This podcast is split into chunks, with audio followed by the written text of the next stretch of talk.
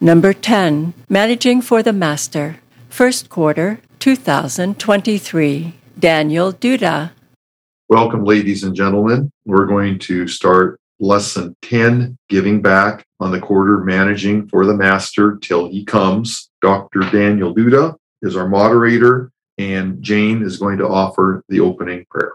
And a loving Father, in the mighty name of Jesus, we come before your presence. This time we are so grateful for your love, your tender care, oh God. You've been so good for us throughout the week, oh God. You have led us mercifully, oh Lord, and here we are. We thank you for this wonderful rest. Now, dear Lord, we thank you for this entire family, the final ministry that we are going to share your word this morning. We pray, everlasting Father, that your Holy Spirit will be in all our discussions, oh God. And wherever this word lands, oh God, may it bring revival and healing, oh God. Father, we thank you for our moderator, Daniel. May you be with him. May you continue giving him more and more wisdom, even as he guides us, oh God. May you bless each and everyone who is here today, oh Lord, and may you make us better managers of every talent that you've given us. This is our humble and sincere prayer this morning in the mighty name of Jesus. Amen.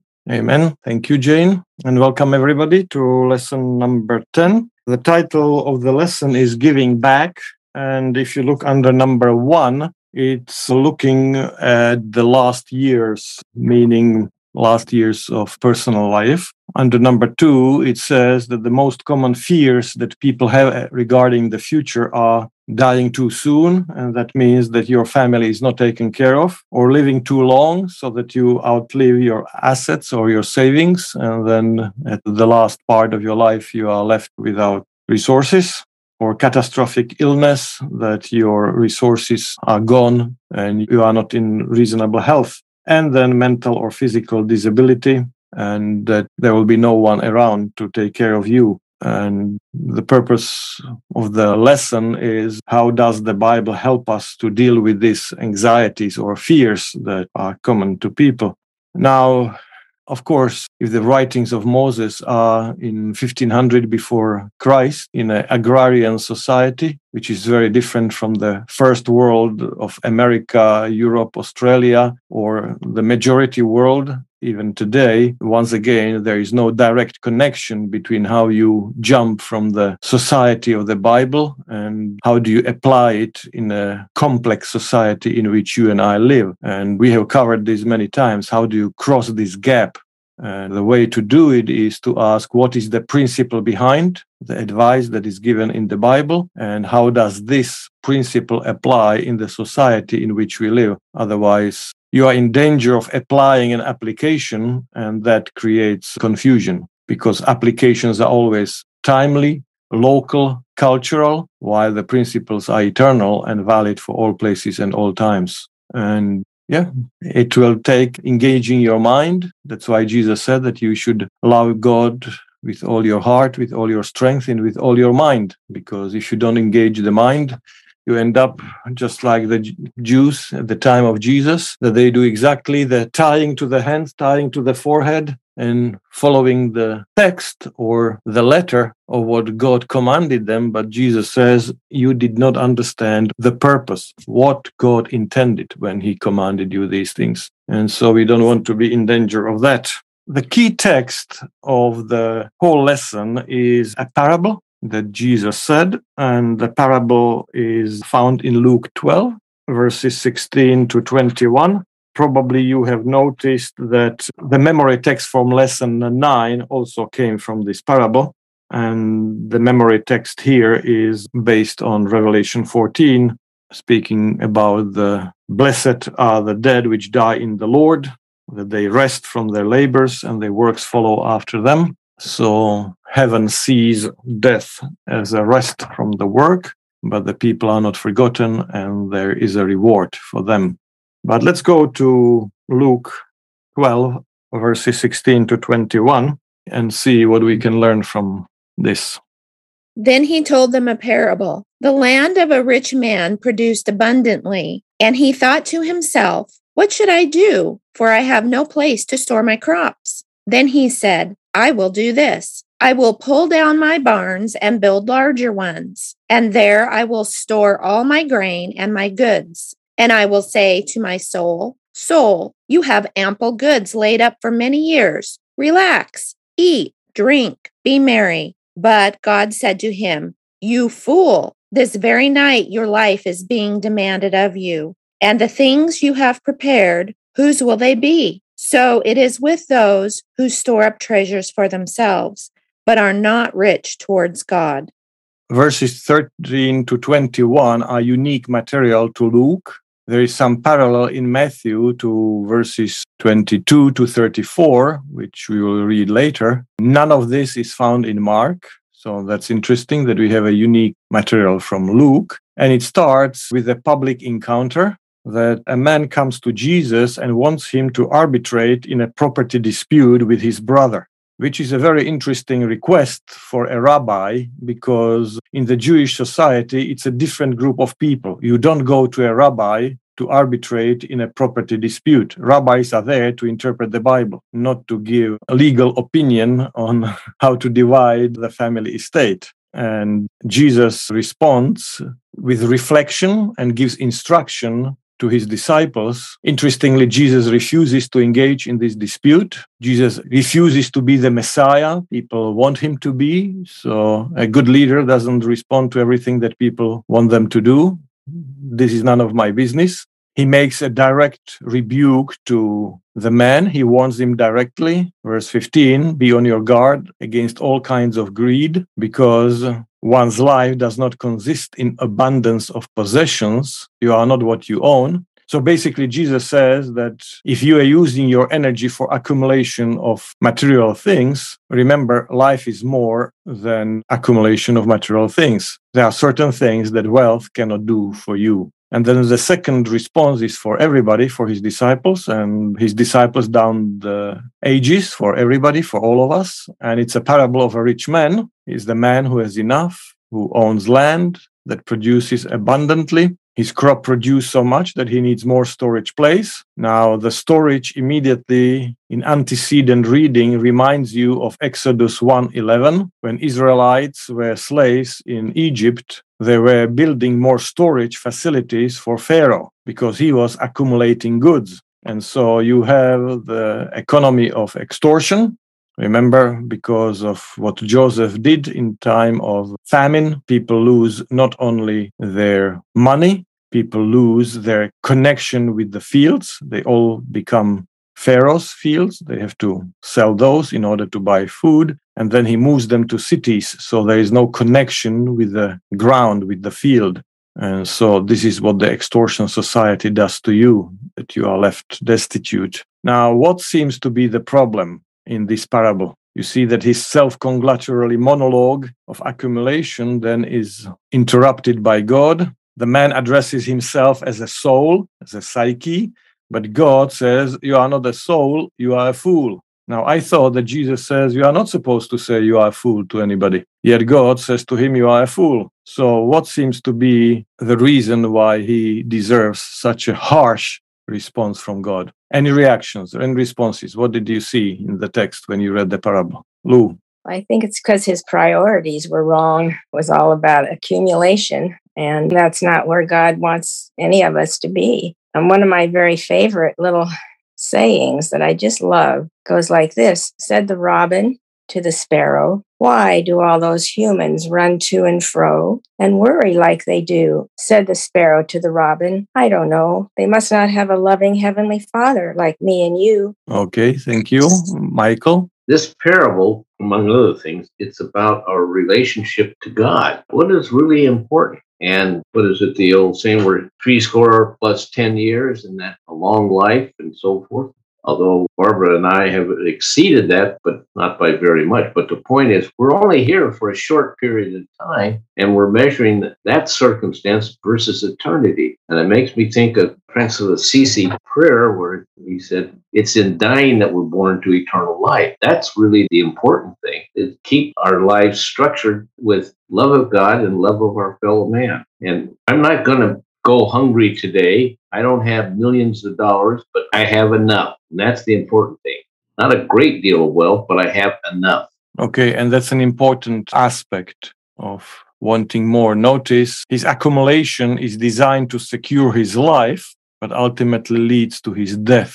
Jane? I would just like to point out that this particular person has no regard either for God or for men. First, he didn't want to give any of the tithe or offering, being an Israelite. Whenever they had first fruits or anything, their first obligation was to give back to God. And then they also were to leave some for the poor. But this rich fool has none of those coming out of his conversation. That's what I pointed out. Okay, thank you, Henry. First of all, I won't be concerned about the calling him fool because it's a parable only. So it is not necessarily God saying that to that person, but it's just an illustration. That would be the first point that I want to make. Nothing of concern. That's not the way that God treats anybody. And he actually, as you mentioned, said you should not be calling fool anybody. And he didn't. It's just a story made for in illustration purposes. And the second part, I think that the strong rebuke on this story is that this man is already rich. He has no needs for anything else. But now he is concerned about what to do with that abundant crop that he had. So instead of, okay, looking at that, now he is worrying advice have been don't be anxious of what are you going to be eating or dressing. But this man now becomes anxious about how to manage this additional income that he's receiving and he's making plans when there is absolutely no need. I mean, he is already a well set man. So I think that's the foolishness when you are worrying about something that is not actually a problem for you. Excellent. Excellent, Henry. Let's read Ecclesiastes 4 7 8, because it's obvious from verse 20 that he does not have an immediate family, he does not have heirs. So the accumulation has no future for him.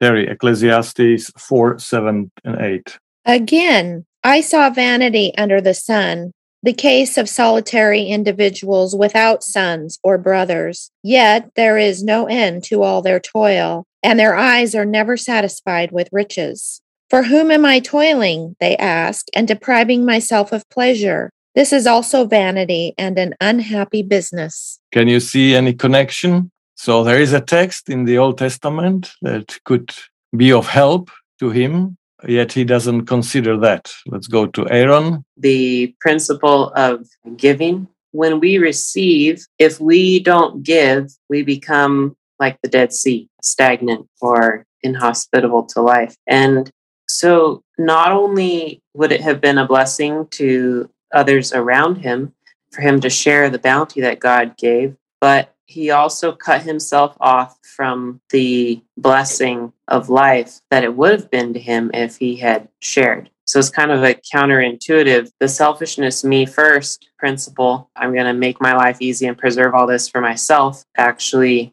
is destructive.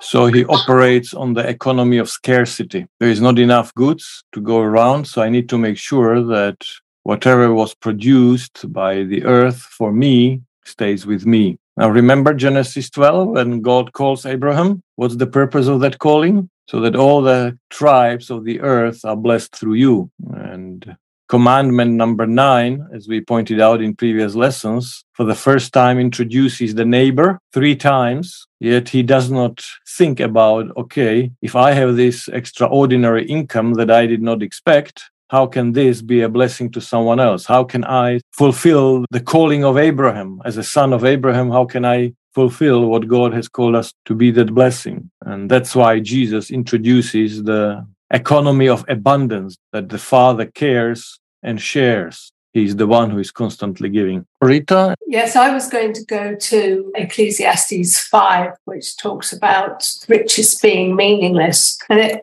seemed to me that what this man was doing was trying to find his own security, his self worth, and his significance through his own actions. He was accumulating it for himself to make himself feel secure and important and valued by society, whereas it was never going to do that for him. Yeah. And Jesus points out that his zeal, his direction is misplaced and is contrasting treasures stored up, being rich towards yourself that has no future, but it's being rich towards God in verse 21 that has the future. So Jesus brings the issue of possessions from self centered into the presence of God, where they are relative and relativized. Larry? In my early life, I presumed that the parables that Christ used were stories that he made up. And one of the useful things from Ellen White's comments is that they were from stories that the people were familiar with because they were kind of like relevant current event things that people could immediately relate to because they were familiar with the story. So when you read this in their culture, this man, because he was so rich, was believed to be blessed by God. And when you understand property development and construction, if he had simply added on to his barn, that would have been a reasonable thing to do. But the ultimate display of wealth is to buy a house, tear it down, and build an even better one. So he was not only just arrogant, but he was ostentatiously arrogant to demonstrate how he only took care of himself. And I think that when Christ says, you fool, like your comment earlier, yeah, be careful about who you address to that. But being that they were very familiar with the proverb, the fool has said in his heart, there is no God. And in his mental discussion that Christ is telling them, he in his mind is saying, I am my God. And he's pointing out the fallacy of that whole system to them. Yes, thank you. Notice so the man has an abundance of harvest. The earth produces more than he expected. And what does it lead to? It doesn't lead to rejoicing. It doesn't lead to gratitude. It leads to worry. Why is he worried? Because in his mind, he lives in the culture that is based on the economy of extraction. And that's why it's based on scarcity. He's afraid of scarcity. And so Jesus tells the parable to show that if you start from the position of scarcity, you will be preoccupied with worry. And it turns out that he cannot add to his life by worrying. And that's why in the commentary, which we didn't read yet, Jesus is saying, don't worry because it will not add to your life. It will not add to your food, to your clothing, to how tall you are. You can't change things that way. Actually, it's going to lead to the loss of your psyche, to your life. And remember, he addresses himself as psyche. And he is worried about surplus. He's not even worried that he doesn't have enough. As it was pointed out, he has more than enough. Dan? When you look at reality, one can distort it in two ways. Some people call these distortions false positive, false negative, but basically they're sort of a distortions reality from a reasoning standpoint or an emotional standpoint. But these people get some things right. But if you go back to being called a fool, I think that this person's reality was distorted both in the reasoning and the emotional side. And so everything was distorted for him. And so I think that this situation is sort of unusual to have lost such contact with reality that everything is distorted on how he looks at life. And so I think it was appropriate that Christ called him a fool because his reality was totally distorted. Okay. Thank you, Lou. I think it's all about trust. And if I have trust in him, my focus will be on him and not on me and accumulating for myself. It will be maintaining my relationship with him. All right, Michael. The rich man, in my view, has got the wrong focus. The question is one of sufficiency and enough has been said. The man for whom enough is insufficient will never be satisfied. And even if he hadn't died that night and built these other barns and filled them up, he will want more. And I think it's important for us to look around ourselves and just look, how's everything going right now, right this moment? Well, everything's just fine. Well, then stop worrying so much about what interest rate you're going to get on your certificate of deposit or whatever it might be, or the investment you made in a piece of land, because that may never come to fruition. And yet, if we just relax and try to enjoy life that is given to us by Almighty God, and that means trying to share some of this abundance of wealth or whatever talents we have with other people. Because the only thing we have in this life is our relationship with one another and our relationship with God. Okay, thank you, uh, Sean. I'm curious, Daniel, as to your thoughts and the group as well of is there not some degree of this extraction economy embedded into covenant? Land, people, and purpose seem to be the great themes of covenant. And while I understand the purpose for extraction would be for giving, and abundance would be for sharing and providing for the community. Is there not some righteous purpose for extraction? Any responses to Sean? Bob? If you go back to the Garden of Eden story, it does sound like God gave us work to do, and somehow it changed the relationship with the land and the garden. Since we weren't there, it's hard to know exactly how that changed. But I've often wondered because it did become where we were to labor and provide resources by hard work. But I'm not sure uh, exactly how that fits into what Sean was raising. But does seem like God, if you look at some of the verses in Solomon and things we've talked about earlier, it does seem like we're told to, you know, go to the ant, thou sluggard, and you know, consider its ways and be wise, something along that line, where we are encouraged to work hard, but then our goal can easily get off. So I don't know, just the thought, because it did seem like the Garden of Eden situation changed things that way. Yeah, so in the post fall society, the relationships are different. And notice how God's provision in Genesis to save Egypt and Jacob's family, and notice God cares not only about Jacob's family, but the people of Egypt as well, the superpower of the day the wicked, so to say, ultimately is distorted because of the economical policies. Probably there would be another way to run the thing, but Egypt becomes a symbol of anti kingdom. That and the idea of extortion economy is started there so that people are disconnected from their fields, from where they have the connection. They are moved to the cities where they can be easily exploited and it leads to slavery. And so it's the example of the system which is based on greed and the systemic nature of evil, where it leads that it starts with killing the brother and having no regard for the others and for other tribes, etc. And then God brings them out of Egypt. Let's go to Liz Trapp. She put a very good remark in the chat and i want the people who listen to the recording to benefit from that as well. Very perceptive regarding the parable. Liz, so welcome to the group. It's good to have you. Thank you for joining us. I think that to begin with when jesus started the parable both brothers demonstrated themselves to be covetous or there wouldn't have been a quarrel to begin with but jesus he only takes up with the one brother and he never says that the man misidentified the problem. There was, he had an abundance. The problem came, and what he was condemned for was his solution to it.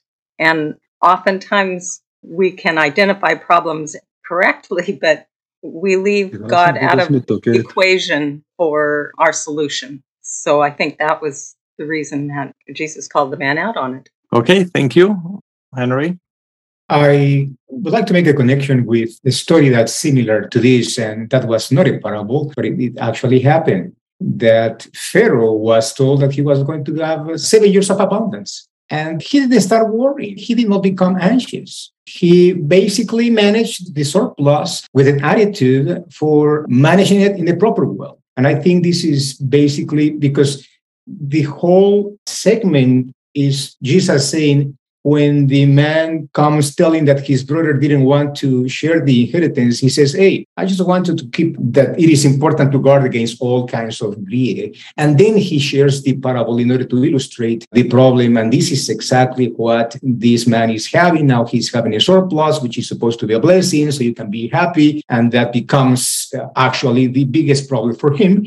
And he, in his solution, he is planning for something as we were discussing that there is even no need because there is no uh, more family or relatives, how are you going to survive all of these benefits that you have? Obviously, they are more than what you need, even if you need to live 300 years, probably this man was going to have more than enough. So, my analogy goes back to compare that with Pharaoh. There were plans for those that did not have. And I don't think this parable or this segment of the Bible is referring to giving, but referring to anxiety and to the worries that we put in ourselves. So, in my opinion, in this lesson about stewardship and giving back, we are misapplying a segment that doesn't have anything to do with sharing with others or giving back, but to not create anxiety when there is no need for.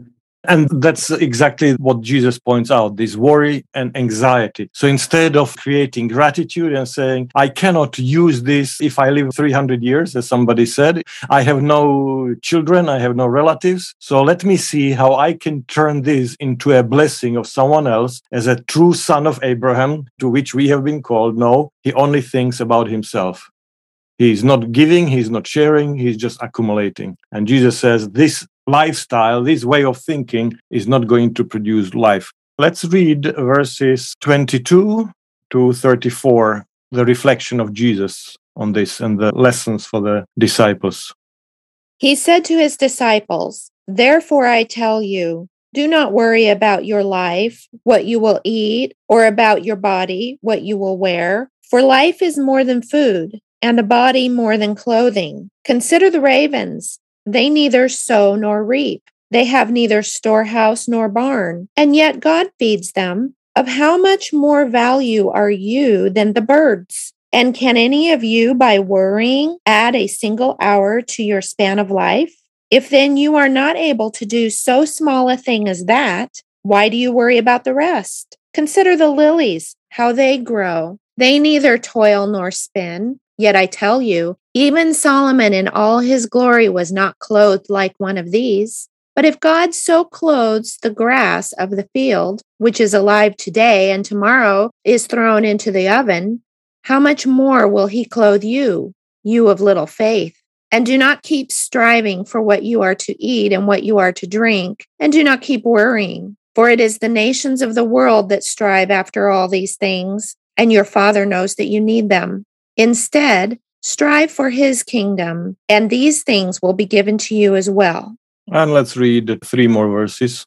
Do not be afraid, little flock, for it is your Father's good pleasure to give you the kingdom. Sell your possessions and give alms. Make purses for yourselves that do not wear out, an unfailing treasure in heaven, where no thief comes near and no moth destroys. For where your treasure is, there your heart will be also. So notice Jesus in his commentary says, Therefore I tell you, do not worry, because what was the man doing?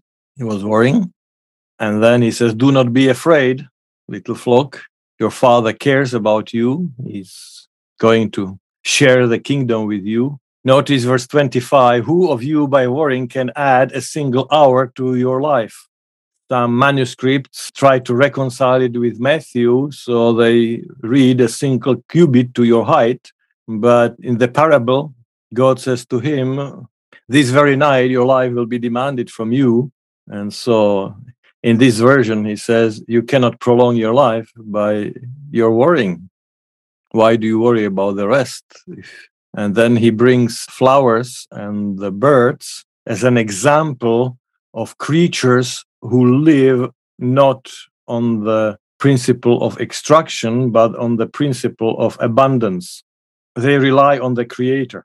Of course they don't have consciousness like you and i so we could discuss how much they are capable of worrying you know but uh, they live from day to day uh, relying that somehow it will be provided for them. And jesus says it's god who provides for them and he contrasts it with solomon now, Larry already mentioned that if we have 12 weeks on stewardship, that probably we should cover the storyline and how we go from the Garden of Eden to the economy of extraction, Egypt, etc., and how then God in Deuteronomy 14 15 after the Exodus establishes a different type of community and a different type of rules, how they are supposed to share, to tithe, even have the second tithe so that they share with those who are needed, the community economy, you know, the concern for the neighbor. Remember in commandment number nine, three times the neighbor is mentioned. He's not going to go away. And if you are supposed to be the blessing to them, remember them. And then once in three years, they have the third tithe that they convert into goodies and they eat and rejoice so that they are a blessing to the community and aliens and it applies to those who share the community with you, even though they are not Jews,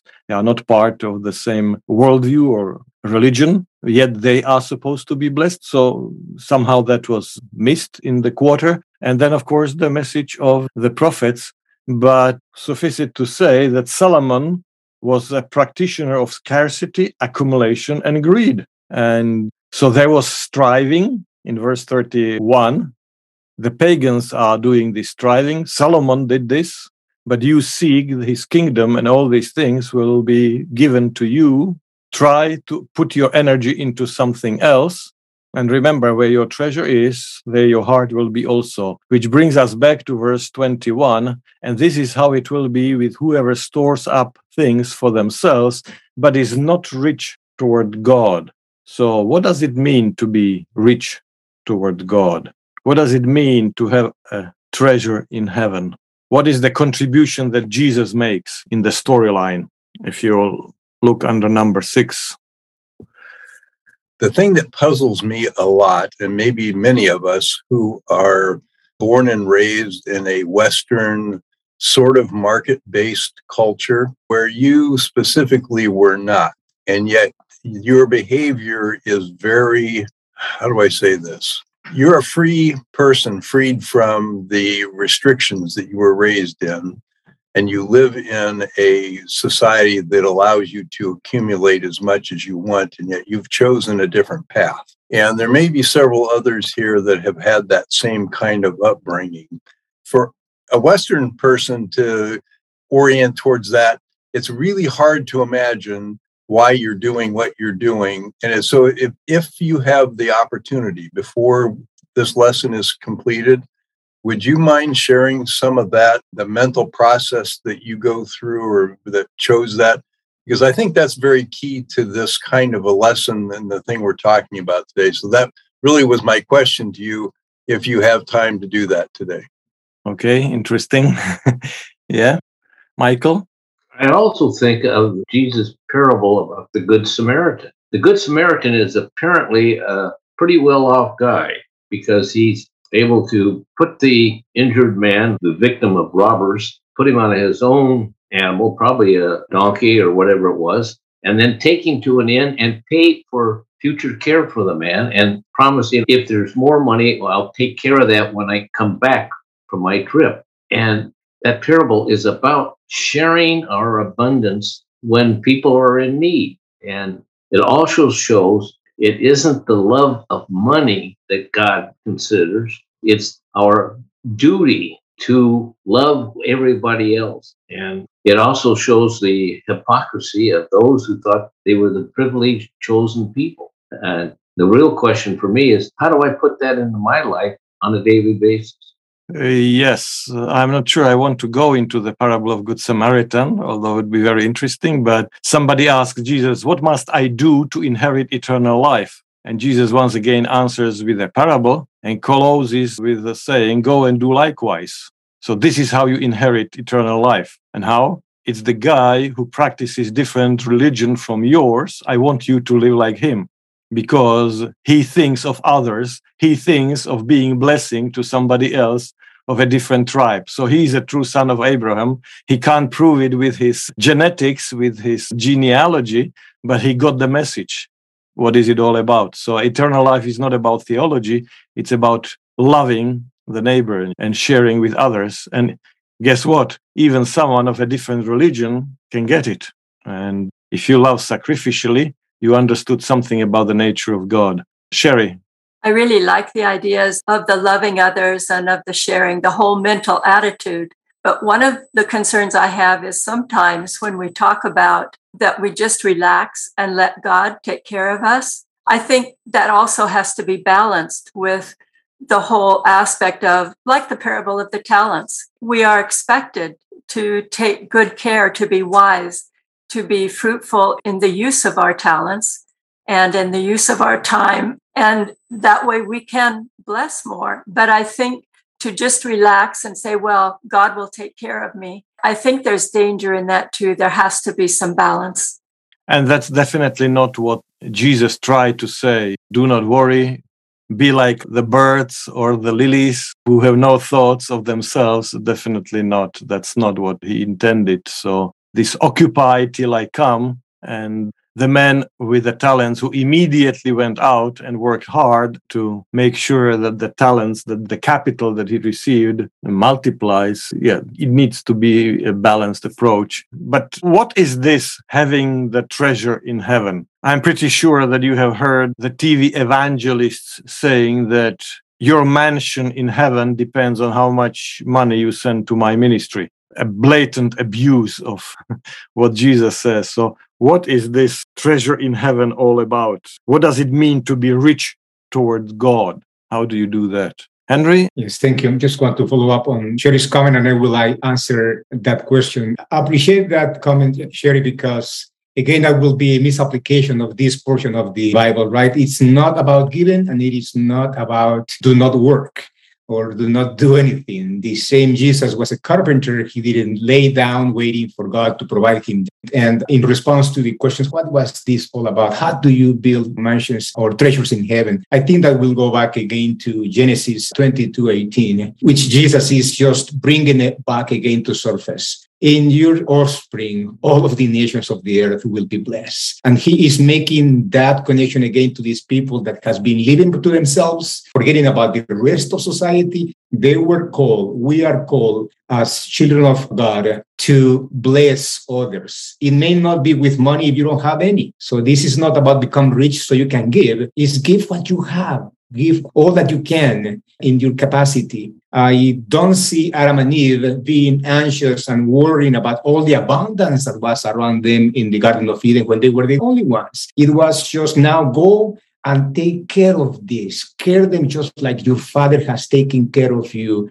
uh, that was the command for Adam and Eve to overlook into that creation. Yes, Henry, and it's uh, very perceptive because the man who comes to Jesus at the start of this pericope says, My brother doesn't want to divide the estate, the land, the promised land with me the way I feel it should be. So basically, he's concerned with the land. For them, the land has economic value but they see it also as an inheritance. It's a land promised by God. And Jesus responds by saying, You know, actually, God is changing that. Life doesn't work like this. The kingdom of God doesn't work like this. God is concerned not only with this small piece of land in the Middle East, his kingdom is for everybody. It's a kingdom of grace and new life for people of every race and every place and every color and everywhere. And if you don't have this mindset of generosity, then even if the family feud is resolved amicably, you are going to miss what I am doing and what I came to do with the kingdom of God. That the Father wants to give you the kingdom, and so there is no need to be afraid, even though you are a little flock. He operates on the principle of generosity, and you are going to miss this in life. Rita?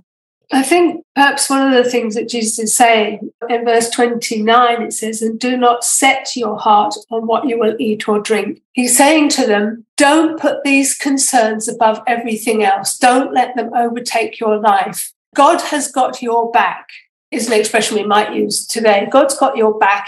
He's going to look after you. So if you need it, you will get it, but you have to do your bit for God. It's not a tit for tat, a quid pro quo or anything, because God wants to do that anyway. But you can only receive that abundance from God if you will let God give you that abundance. Yes, and this is the contribution of Jesus. So, as Sherry pointed out, if you allow this to get out of proportion, if you neglect it, then the community needs to take care of you somebody else needs to take care of you because you need to eat, you need to have your basic needs met, and then you are a burden to someone else. So that's not the solution either. Get rid of everything. But if you allow these concerns to be out of proportion, then you end up like a rich fool that you see only yourself and are worried and you experience anxiety and you don't see what God is doing in this world. That the Father is a loving one who provides, who brings the abundance and takes care of you as your back, as you said. And so this is the major contribution of Jesus. And so notice that the treasure in heaven is not something, heaven is God's sphere of created reality. It's something which is going to come down to this earth, to this sphere. And God wants us to think not only in terms of economy of extortion, how do I get more out of this? You know, the, the idea that you spend as much as you can, but the Bible says save as much as you can so that you can give as much as you can. And before the quarter is over, we are going to talk about okay, what is the Old Testament model? What is the New Testament model of living? That when God says give 10% away, it's not only thinking about God, thinking about the community, but it's about making budget, thinking how am I going to use 90%? If I give away a significant portion of my income, I need to start thinking seriously, how am I going to manage this? So this treasure is not only something that you get possession of once you die, but it's something that you experience now when you realize that uh, God has got your back, that He provides, that He is the Father of abundance who blesses people every day. All right, Aaron. I need to take my own advice here, what I'm about to say. But it just dawned on me that, at least for me, oftentimes thinking of giving and being a generous person, we think of monetary giving. And Henry had a really good point that it's more than that. And you asked the question about what does it mean to put treasure in heaven and be rich toward God? And earlier, someone said that the things that we take to heaven are basically, in my own words, our character and our relationships. And that includes our relationship with God. And so, treasure in heaven is going to be relationships. It's going to be our relationship with God and our relationship with other people. And so, our relationship with God's children around us is basically are we investing in other people? Are we saying, I gave my tithe and my offering, and so I'm a generous person, but neglecting to do a kindness or just invest in the relationship with other people? And when you say, are we investing in other people? Let's broaden it. I'm investing in others, meaning the community, meaning the planet, because the belief in the soon coming of Jesus can lead you easily to the thinking the sooner we devastate this planet, the sooner Jesus will come. Or the more we devastate the planet, the sooner Jesus will come. And that's not a responsible living because Revelation says God is going to destroy those who destroy the earth.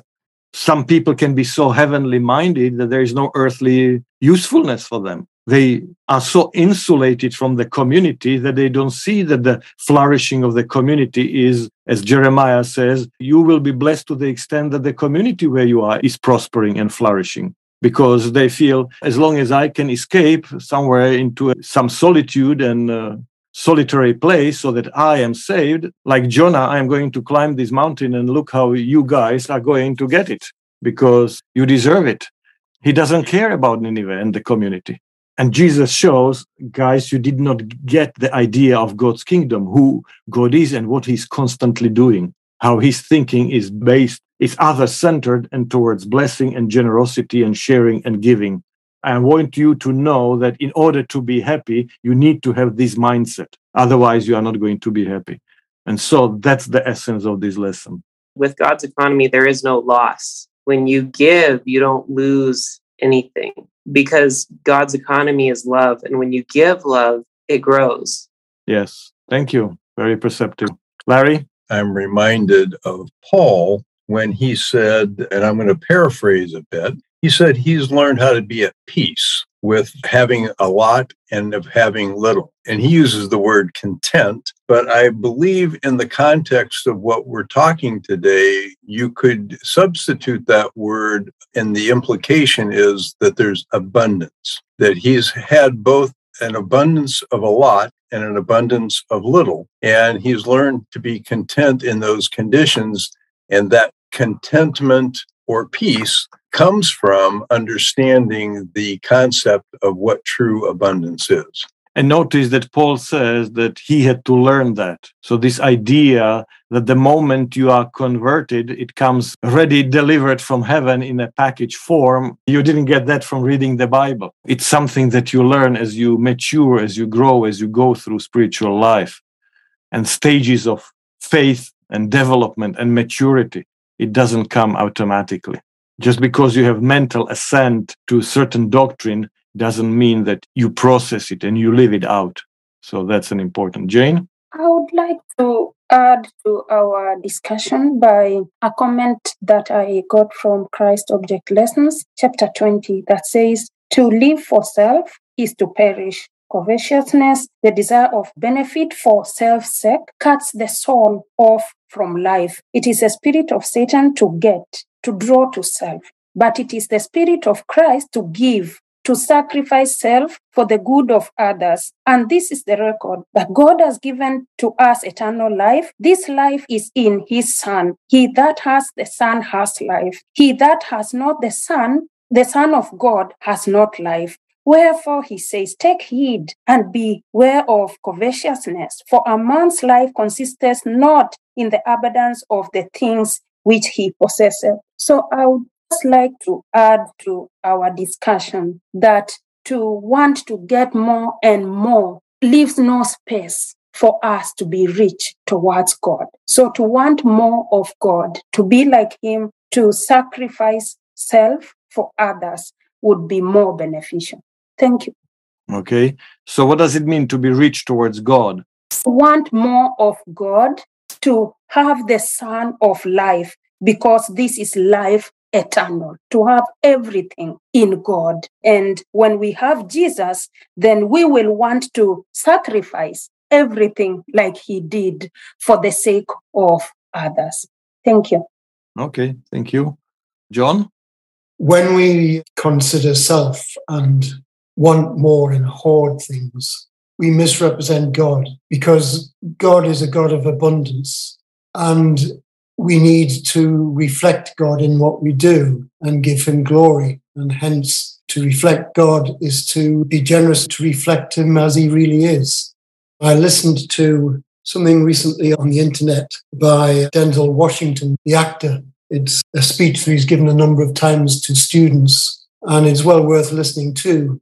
He makes some excellent points. Some of the points are put God first, it's not what you have, it's how you use what you have. It's not how much you have, it's how you use what you have for others, he's meaning. The most selfish thing you can do is help other people because it does you good. So it's well worth listening to Denzel Washington. So, to be rich towards God, Jesus shows that do not be afraid. Although you are just a little flock, the Father has your back, as Rita mentioned. You need to withdraw from the world of fear the dominant economy is grounded in fear. That's why people need to keep other in check so that they are afraid. Mantra of scarcity says that you do not have enough. You have not done enough. You are not enough. You are not good enough. The advertisements remind us that if you don't have this, you cannot be secure. You cannot be happy. You are not there yet. And that's why Jesus says commodity is going to bring fear that you are not having enough, that others are having more. You start comparing yourself. But if you think about God, who is the creator, he gives. The man in the parable never gave, he just took. And the psyche, the life, is sustained by giving. It's a different treasure. It's not the treasure that erodes. It's not the treasure that wears out. It's not the treasure that perishes. Remember, Jesus speaks about this moth and the thieves in those days if you had some special clothes that could be easily destroyed. So Jesus contrasts the commodity with creation. Creation is presided by God who generously guarantees abundance. If you are concerned with commodity, you will always live in fear and in worry. All right. It's more important to understand this shift that Jesus brings into the storyline the rest of the lesson deals with you can't take anything with you. Remember, once you die, you leave everything behind. Now, you don't know what you have unless you periodically update your balance sheet. So the lesson speaks about part with your personal needs and be aware what you have. It speaks about the deathbed charity. to whom are you going to leave things. So once your family is taken care of, make sure you remember the community, remember the church, and leaving legacy. But it's more important to understand the shift that Jesus brought into the storyline and understanding than covering all this. So unscrupulous people, as I put under number seven, can abuse these things easily for nefarious purposes. And we already mentioned how do we balance these things so that we are not gullible, we can discern trickery, we can see the exploitation in the name of God, in the name of religion, or just for selfish reasons that somebody wants to use followers of Jesus for their selfish purposes with legitimate ways that we, our money, our gifts, our talents, and it was already mentioned that monetary blessings are not the only ones that we have, can be blessings both to us, to our immediate family, and to the wider cause of God.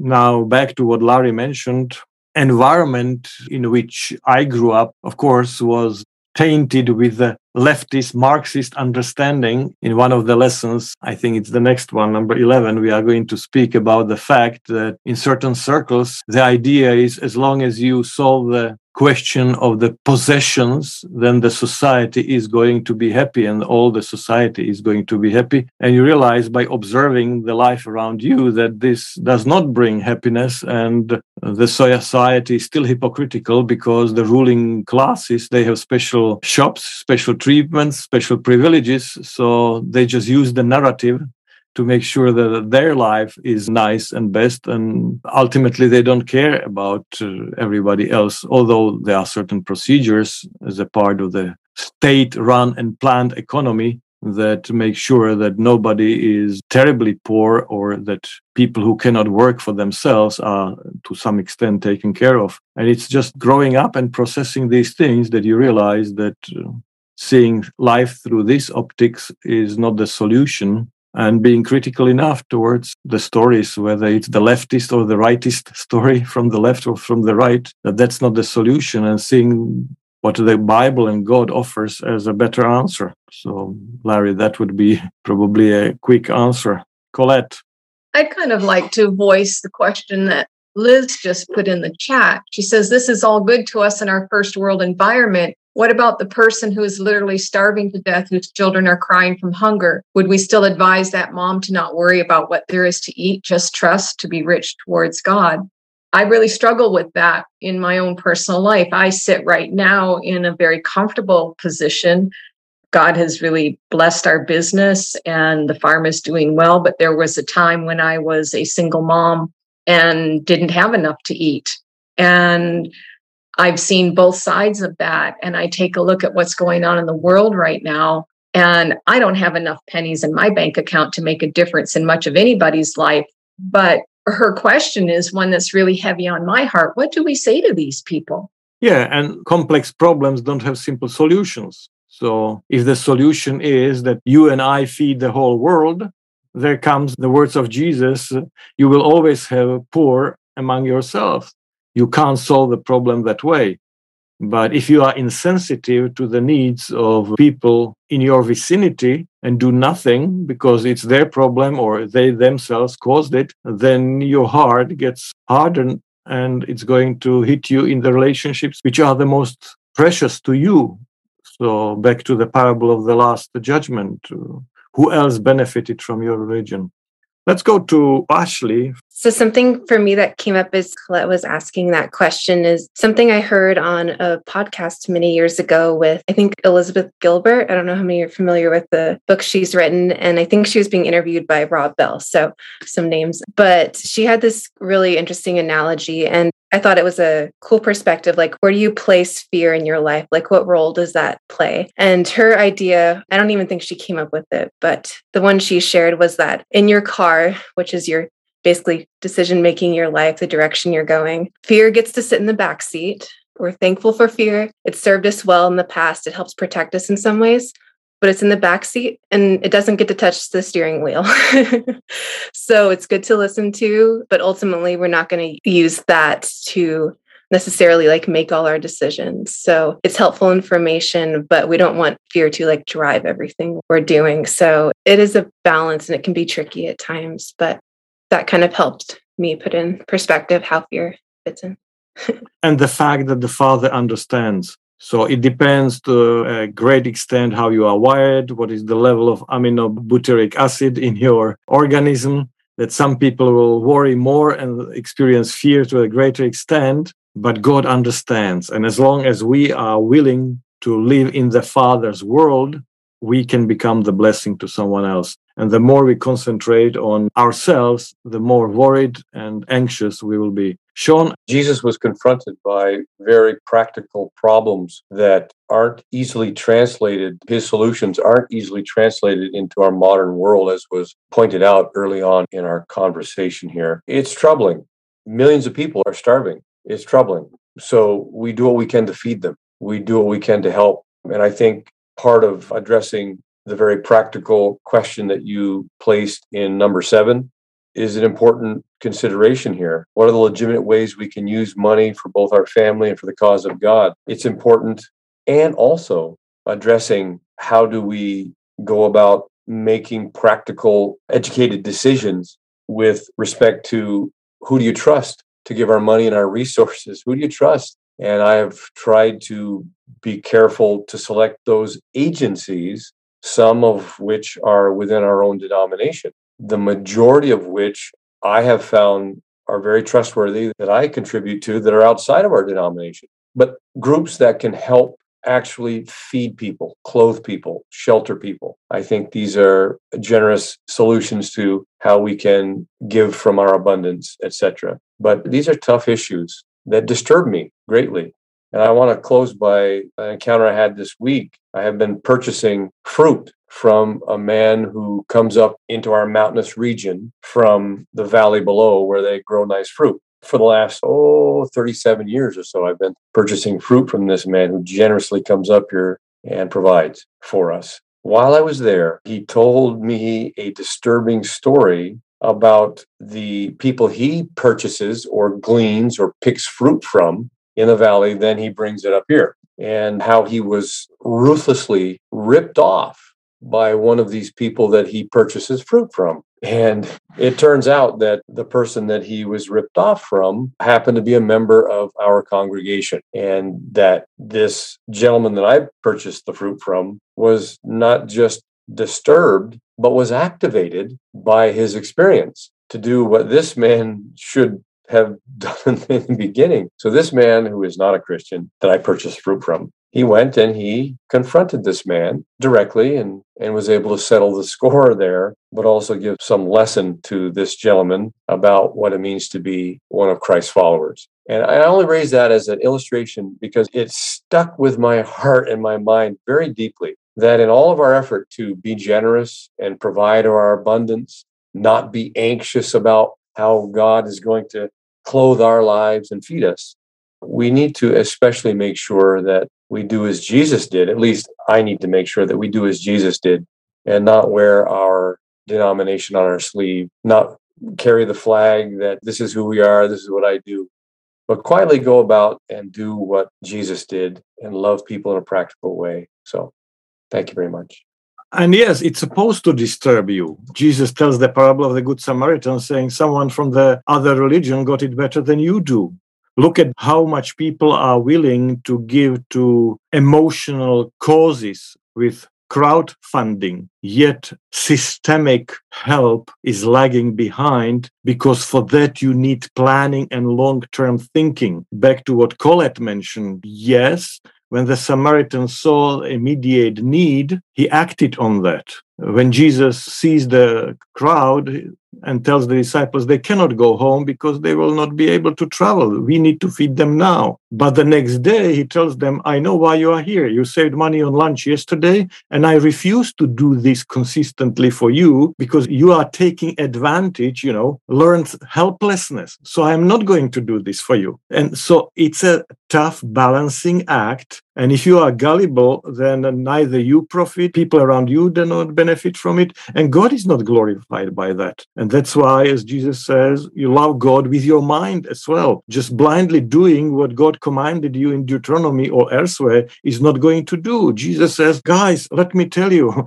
I had something completely else in mind and you misunderstood. The good thing is that God is always there to help us to guide us through this journey and to help us to grow. And hopefully, we understand these things better now than 20 years ago. Or how long have you been around growing in love and truth and grace?